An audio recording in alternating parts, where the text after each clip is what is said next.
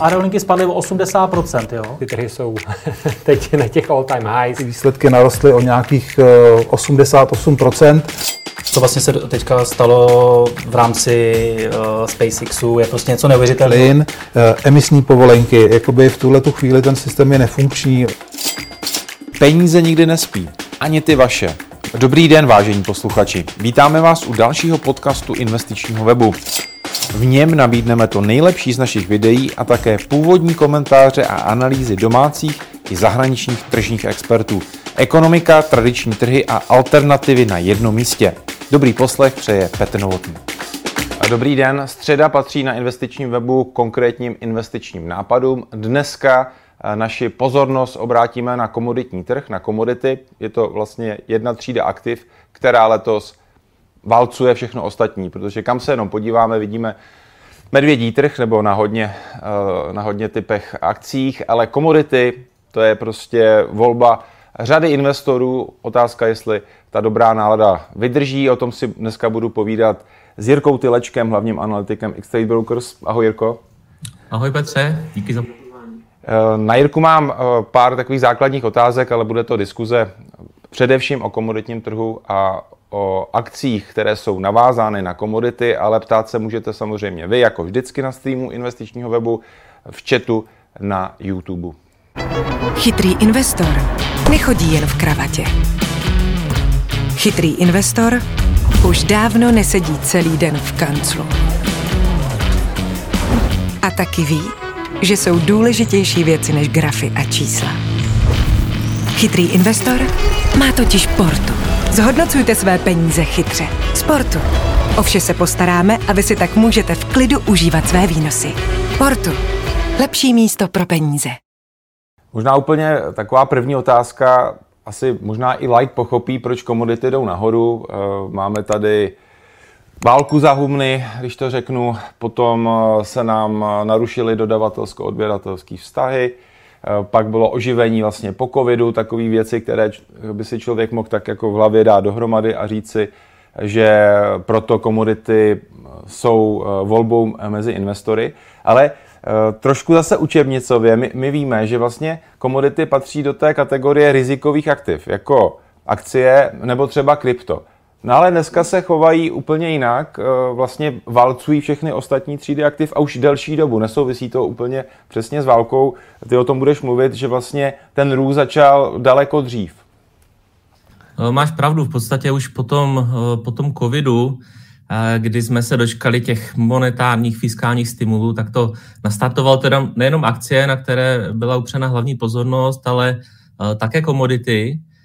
No a měli z čeho růst, protože v těch posledních letech se jim tak jako úplně nedařilo. A e, to samozřejmě přispělo k, k tomu prostě mnohdy desítky procent e, růstu, hlavně třeba na těch průmyslových e, energiích, průmyslových kovech. To všechno nastartovala ta výrazná poptávka, která přišla s těmi, s těmi bilionovými balíky dolarů, které se dostaly na trhy. No a jakmile už tady ten boom začal trošku tak opadávat, bylo to ostatně vidět taky na těch akcích, že jsme se dosáhli na nějaké historické maxima, no tak přišla teď právě ta uh, válka na uh, Ukrajině a uh, samozřejmě takové trošku odstranění Ruska z toho komoditního trhu.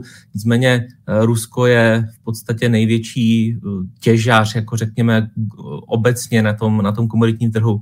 Eh, takže, takže těch komodit najednou ta nabídka je, je příliš nízká a rosteme už z těch vysokých hodnot, v kterém, kterých vlastně komodity dosáhly v tom minulém roce. Samozřejmě se nabízí otázka, my se k tomu dostaneme, jestli tenhle ten růst uh, může vytrvat, protože eh, v těch průzkumech mezi světovými portfolio manažery tam často ty komodity vycházejí jako ten crowded trade, že prostě všichni jsou navezený v komoditách protože vyhlídky pro státní dluhopisy jsou jasně pesimistické už delší dobu. Akcie to mají těžké, už jsou třeba některé velmi atraktivně oceněny, ale prostě nálada není. Eh, likvidita z toho trhu jde, jde ven, máme tady růst úrokových sazeb, ale eh, komodity v zásadě to nevypadá, že eh, by ten růst měl nějakým způsobem zítra přestat, nebo mně se to tak zdá. Jak to vidíš ty? Co říká technika, co říká fundament? Hele, zatím, zatím v podstatě ten, tím hlavním problémem je, je, je ta nejistota, která je v současnosti na trhu. A my nevíme, jakým způsobem se bude vyvíjet nadále ta situace s Ruskem, což je v podstatě ten hlavní fundament, který, eh, který ten trh eh, celkově ovlivňuje.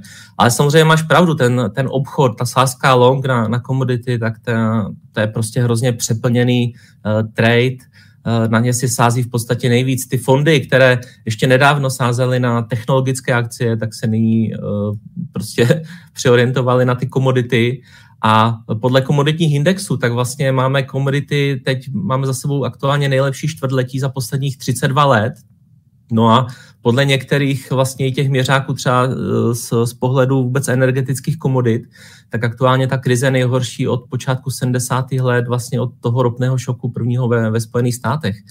Takže teď samozřejmě v této situaci nějakým způsobem začít uvažovat o tom, o tom nějakém prvotním vstupu do takhle, řekněme, přehrátého trhu, tak by mohlo být docela odvážné, ale na druhou stranu ještě se úplně nezdá, že by ten, eh, že by ten prostě trend, který tady je nastolen, tak by měl eh, končit. Takže eh, samozřejmě nějaké prostě dokupování, budování nějakých, nějakých pozic, ano, ale pokud bych někdo úplně teď se začal obracet na ty komodity, tak nesmí zapomínat na to, že ten velký růst už je v podstatě za náma, může nějakou dobu pokračovat, ale nemyslím si, že by mohlo přijít ještě něco takového, jako jsme tady viděli v těch posledních měsících. Pojďme teda projet jednotlivé segmenty komoditního trhu. Eh, ty si máš určitě připraveno řadu grafů a můžeš hned operovat s Bloombergem, tak tě poprosím, že bys to eh, divákům nazdílel a že bychom to projeli a ke každé eh, té nejvíc asi obchodované komoditě řekl svůj názor, jak to cítíš, jestli tam je nějaký zajímavý příběh, kde je třeba větší potenciál versus kde eh, třeba už to rally eh, je za námi. Eh, jestli už vidíte tenhle ten graf v podstatě jenom tak na začátek, tak tady jsem si dal tři instrumenty. Jednak je to index S&P 500, protože tomu srovnání s akcemi se úplně nevyhneme. A tady vidíme na tom procentním vyjádření, že jsme od začátku roku v plusu. Aktuálně nějakých 14% díky tomu včerejšímu růstu, který souvisel zase, zase s nějakým poklesem rizikovém averze. To, co je e, uprostřed, ta zelená čára, tak tady už vidíme e, Bloomberg komoditní index, který víceméně velmi dobře e, průměruje ty hlavní obchodované komodity a je ten jejich cenový vývoj. No a to, co je úplně nahoře, tak to je energetický sektor indexu S&P 500 a tady vidíme už nějaký zisk okolo 50%. Co se týká tohoto sektoru, tak jsou v něm hlavně uh, tedy ropné firmy, ne tedy uh, obecně nějaký ten celý sektor, ale hlavně tedy co se z pohledu energií a z pohledu ropy. Takže tady vidíme skutečně jako zásadní, zásadní růst a zásadní odklonění od toho hlavního vlastně indexu S&P 500, který je v mínusu energie plus 50%. No a i pokud bychom se podívali na ostatní segmenty, tak žádný víceméně nevybočuje uh, tak výrazně od toho indexu S&P 500, jako jsou to uh, právě energie. No a Není se čemu divit v podstatě. Už, už uh, vlastně od podzimu, kdy nám začala v Evropě, možná si vzpomínáte, v té době se ještě spekulovalo o tom, jestli teda ti rusové nám to Eh, neposílají schválně, nebo nám to, eh, řekněme, že plní jenom ty dlouhodobé kontrakty, protože z nějakých obchodních hledisek, eh, tak v té době už začala určitá krize na cenách jak teda plynu, tak teda elektřiny. No a od té doby trvá, což ostatně vidíme asi všichni, kdo, kdo za tu energii nějakým způsobem platíme, ať už ve formě té elektrické energie nebo, nebo na těch čerpacích stanicích. Takže určitě Eh, tohle je zásadní faktor, já možná ještě jenom lehce eh, tady můžu doplnit eh, ceny ropy, nebo podíváme se na jiný graf. Podíváme se na, na tento graf, kde, kde už jsem vlastně tyhle, ty, už jsem tam tu ropu přihodil. Možná je zase trošku, není úplně jednoznačný, těch, těch křivek je tam přece jenom více, ale pokud už jsme se bavili o těch, o těch energiích, tak je to Eh, ceny ropy, eh, tak je to tyhle, tahle ta žlutá čára, jsou to zase procentní změny od eh, začátku roku. Vidíme tady zisky mezi 40 a 50 procenty. Takže energie v podstatě můžeme říct číslo jedna, ale ne úplně s nějakým velkým předstihem, protože eh, ještě vyšší cenovou změnu, co tady vidíme, tak je na, eh, na pšenici. Ta je skutečně tou komoditou, která se hodně teď skloň, skloňuje i z pohledu třeba nějakého vlastně té globální výživy, z pohledu hladu v tom třetím světě, protože prostě na těch současných cenách reálně hrozí, že těchto těch vůbec pšenice, ale obilovin obecně tak nebude dostatek, aby nakrmili zvláště ty chudší země, které jsou v podstatě na těch dodávkách závislé. Jedná se hlavně o africké Já země. do toho skočím a to se nebavíme o inflaci. Ještě Přesně tomu, tak, jako. to je, to je, to je dalším, další faktor. Takže tady vidíme, že jakým způsobem ty, ty ceny rostou. Pšenice se aktuálně nacházejí na, v blízkosti historických maxim. No a od začátku roku tady vidíme plus 80%, což je skutečně velký, velký problém, tedy my možná tady z pohledu té země ve střední Evropě, která je soběstačná v obilovinách, která se nachází v Evropské unii, která je druhý největší vlastně exportér právě pšenice na světě, tak tohle to nevnímáme.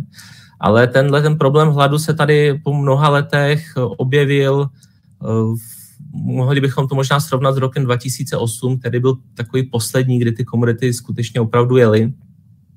A možná si to vzpomínáte před tou finanční krizí, eh, že eh, se, se snížily právě sázky už na ty akcie, ale ta likvidita na trhu byla, takže to šla do, do komodit, včetně právě těchto těch zemědělských komodit. Takže my to možná bereme jako nějakou třeba spekulační věc, ale eh, tohle je, tohle je vlastně v podstatě ještě větší problém, než, než jsou ty energie. Eh, no ale eh, pokud se posuneme dál, tak máme tady také eh, ceny třeba benzínu, to jsou ty destilované, destilované prostě paliva z, z ropy. No a tady máme skutečně zase další extrém, který, který prostě zase ukazuje tenhle ten cenový růst. Ne všechny ty komodity nebo skupiny komodit ale, ale rostly, což je vidět právě na, na těchto těch nižších křídkách ať už eh, to, je, eh, to jsou třeba eh, ceny zlata, což je ta, ta fialová, anebo také ceny, ceny průmyslových kovů. A jako zástupce jsem tady dal to, toho nejhlavnějšího, tedy měď. A tady vidíme, že se pohybujeme v blízkosti nuly. Takže je opět vidět, že ten, ten kapitál se nahnal prostě do těch komodit, které mají určitým způsobem řekněme, problém, kde, kde jednak eh, prostě je problém na straně nabídky, ale zároveň vidíme i na, i na straně poptávky, protože prostě lidé stále ještě těch, eh, řekněme, té likvidity eh, mají dostatek, stále se prostě třeba se z pohledu nějakých, nějakých rodin, tak ty úspory v průběhu toho, toho covidu zrostly. Takže ta poptávka zůstává stále vysoká, i když ta ekonomika úplně už nešlape. A na druhou stranu Máme tady problémy na straně nabídky v, v těchto těch širokých skupinách, takže tam ten cenový růst je, eh, je největší. Eh, co se týká samozřejmě drahých kovů a, eh, a průmyslových kovů, tak tam je velkým hráčem Čína, tedy hlavně pohledu, z pohledu průmyslových kovů. A tam se úplně až tak jako nedaří. Viděli jsme tady ostatně v, ten, v tenhle ten týden, tuším to bylo v pondělí, tak byla zveřejněna čísla malou obchodu, v průmyslu v Číně a viděli jsme prostě dramaticky horší výsledky, eh, než se očekávalo a eh, postupně nám padá, padá ten to očekávání toho ekonomického růstu v Číně. A jsou to právě ty průmyslové kovy, na které vlastně jsou na Čínu navázány. Takže jakmile se tam zpomaluje průmysl, jakmile se tam zpomaluje ta stavební výroba, výroba ostatně prodeje domů, jestli si dobře vzpomínám, nějakých minus 30% meziročně v Číně. Takže to jsou, to jsou faktory, které, které jsou určitě negativní a těchto těch skupin eh, průmyslové kovy, eh, drahé kovy se, se tenhle ten boom až tak netýká. Takže ta pozornost je teďka hlavně na ty energie a na ty zemědělské komodity. Uh, myslíš, že tam ta pozornost teda ještě eh, nějakou dobu zůstane přesně tam eh, v těch, v těch grafech, které jsou, jak jsi tam zakreslil, které prostě dneska vykazují teda zisky, nebo v komoditách, které vykazují zisky. A nebo tam přijde nějaká jako změna, změna trendu nebo přeskupení v jednotlivých třídách komodit, eh, kdyby si se díval třeba na tu druhou polovinu roku. Jako co tam asi je v kartách a jaké trendy asi by se mohly na tom komoditním trhu projevit podle tebe? Petře bych řekl, řekl, že žijeme hrozně nevyspětatelném období v tomto ohledu. Ono se to samozřejmě nedalo, nikdo neví, co bude v budoucnu a nedalo se to dobře odhadovat ani v těch třeba letech minulých. Ale v podstatě to, co, to, co ovlivnilo v těch posledních dvou letech ty ceny komody, tak to byl příchod nejvíce. Tak to byl příchod koronaviru, což v podstatě je, je věc jako nějaká černá labuť, kterou skutečně se velmi těžko asi nějakým způsobem dala dalo odhadnout. A není to je prostě ta válka na Ukrajině. OK, možná už z nějakých náznaků v těch, z, z toho podzimu, z toho začátku roku se dalo nějakým způsobem dovodit, že by k tomu došlo, ale naprostá většina vlastně trhu i odborníků sazá na to, že k tomu nedojde. Takže to jsou prostě, řekněme, takové náhodné prvky, které velmi zasáhly eh, vlastně do toho celého trhu. Kdo byl rychlý, tak stihl naskočit. Nicméně nedá se vůbec nějakým způsobem třeba jako odhadovat, jak, jak se ten konflikt na Ukrajině, který je teď aktuálně tou tím nejdůležitějším fundamentem, i co se týká energií, i co se týká právě těch zemědělských komodit, jak se to bude vyvíjet. Takže, takže prostě dělat nějaké cenové predikce si myslím, jako, že nemá moc smysl. Jo? Že v podstatě nikdo neví. Nikdo neví, jak to bude pokračovat. Můžeme jenom odhadovat třeba na základě toho aktuálního cenového růstu, kde vidíme plus 50%, plus 60% těchto těch, třeba co se týká těch obilovin. Tak samozřejmě, že pokud je něco drahé, tak se s nějakým způsobem snaží, řekněme, státy lidé nahrazovat, jo, substituovat nějakými prostě třeba dalšíma potravinama. Takže třeba ten, nebo, nebo prostě relativně těm, těm zemím, už třeba těm chudším už dojdou peníze, už nebudou mít na, na ty nějaké vyšší nákupy. Takže určitě bych řekl, že naprosto, nebo velkou většinu toho zisku tak máme za sebou, ale může se stát, že, že ten růst prostě bude dále pokračovat. Jo. Teďka asi hlavní věc, co třeba z pohledu těch potravin sleduji, tak to je to, jestli se nějakým způsobem podaří uh, protlačit na světové trhy tu ukrajinskou uh, produkci pšenice a uh, kukuřice hlavně, pokud ano, tak samozřejmě ten, ten tlak na cenu by mohl být zase o něco nižší, ale tohle to prostě, jestli se to dostane na ty světové trhy a v jakém objemu, jestli se to bude vozit z, těch, z toho Rumunska eh, těma loděma, nebo se to vlakem pojede do Polska, tyhle ty, eh, tyhle ty potraviny, tak jako to ještě dneska není vůbec jasné a to prostě budou zásadní faktory, které na tu cenu budou mít vliv. My jsme to tady vlastně řešili ještě v pondělí se Štěpánem a, a upozorňovali jsme na to, že vlastně to klasické portfolio 60 na 40, jako to, je, to jsou dva kameny. Stahují tě dolů akcie, stejně tak tě stahují dolů komod, eh, dluhopisy. A, a komodity je řada vlastně, řada grafů to dokládá, mohou fungovat jako takový diverzifikační prvek, když se zařadí do toho portfolia na, nemyslím jako teď zrovna jako uh, to tam šoupnout, ale jako dlouhodobě, že by ty komodity tam měly mít nějaký prostor a když ne teda selektivně, tak přes nějaký index nebo přes možná uh, nějaký burzovně obchodovaný fond. Uh, vidíš tam ně, něco zajímavého nebo co třeba se dá i koupit u vás na platformě? Jo. Určitě si myslím, že je dobré mít nějaké komoditní firmy, mají své Eh, výhody a, nevýhody, ale třeba teďka ostatně vidíme takovou proměnu uh, Warrena Buffetta v, Berkshireu, který víceméně nikdy se úplně do těchto těch, že on vždycky, vždycky byl na takové ty core value věci, nikdy se úplně netlačil do, do těchto těch jako třeba úplně komoditních společností. Ale co vidíme, tak on v podstatě dlouhodobě navyšuje, uh, navyšuje ten třeba ty podíly v těch, v těch ropných společnostech. Teďka aktuálně vlastně tenhle ten týden, ten Occidental Petroleum, tak se objevil v podstatě Chevron, jeho čtvrtá největší pozice vůbec jako v tom portfoliu. Jo. Takže myslím si, že na, na ty komoditní věci se aktuálně jako zaměřuje pozornost a jako i mě docela překvapuje, že, že třeba i, i Warren Buffett do, takhle jako masivně do tohohle sektoru jde. Takže určitě žařen nebo vlastně komoditně exponovaný e, akcie. Není to prostě, že bych si koupil tamhle zlato, nebo bych si koupil ropu, ale vlastně tu expozici si člověk může udělat jakoby proxy přes uh, tento sektor, nebo tyto zástupce sektoru.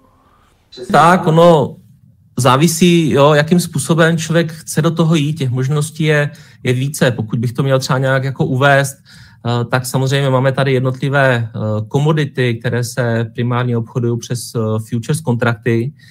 I když nejsou úplně, řekněme, vho, úplně nejsou vhodným nástrojem pro, pro řekněme, menší obchodníky a, a spekulanty, takže se nabízejí CFD kontrakty na, na tyhle ty komodity.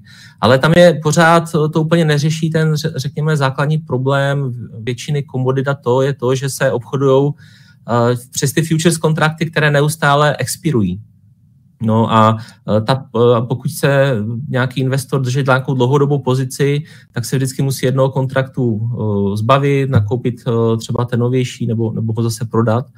Eh, no a většinou ty kontrakty nebo jsou na nějaké třeba měsíční bázi, není to úplně jednou za, za nějaký dlouhý čas. Uh, takže samozřejmě tohle je taky problém, že kdo chce vstoupit a nějakou sázet na nějakou komoditu, tak, uh, tak je, je tam tahle ta překážka a ta si sebou nese nějaké prostě další, uh, další věci, sebou to, že ty kontrakty samozřejmě mezi, mezi sebou se obchodují za, za různé ceny. Čili Eh, co se týká nějakého toho rolloveru, tak eh, ten následující kontrakt může být dražší, čili pokud se obchodník nějakým způsobem zbaví té své pozice na tom levnějším kontraktu, tak následně třeba musí vstoupit do toho dražšího s tou, s, tím, s tou jinou expirací.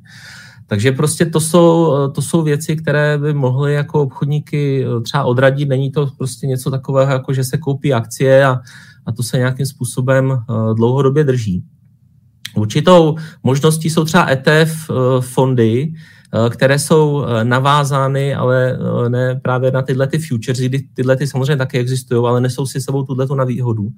Ale ty, tyhle ty ETF fondy, které jsou třeba přímo navázány na, na spotové trhy. Jo? A tady máme docela dobře fungující trh třeba na zlatě. Můžeme se ostatně na to Eh, na to podívat, eh,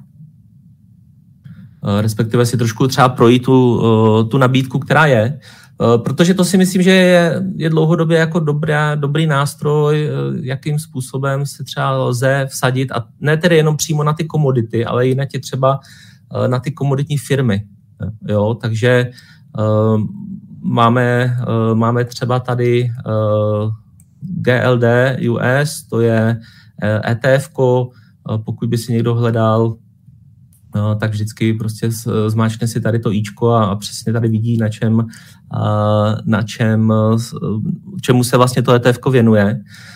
No a tady vidíme, že to, je, že to je vlastně fond, který nám kopíruje nějakým způsobem cenu zlata.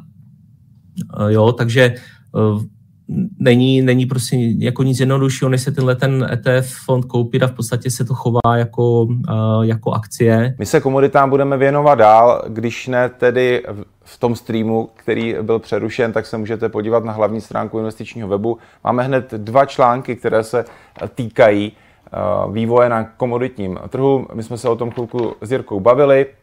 Stříbro, zlato, důvody, proč ztrácejí.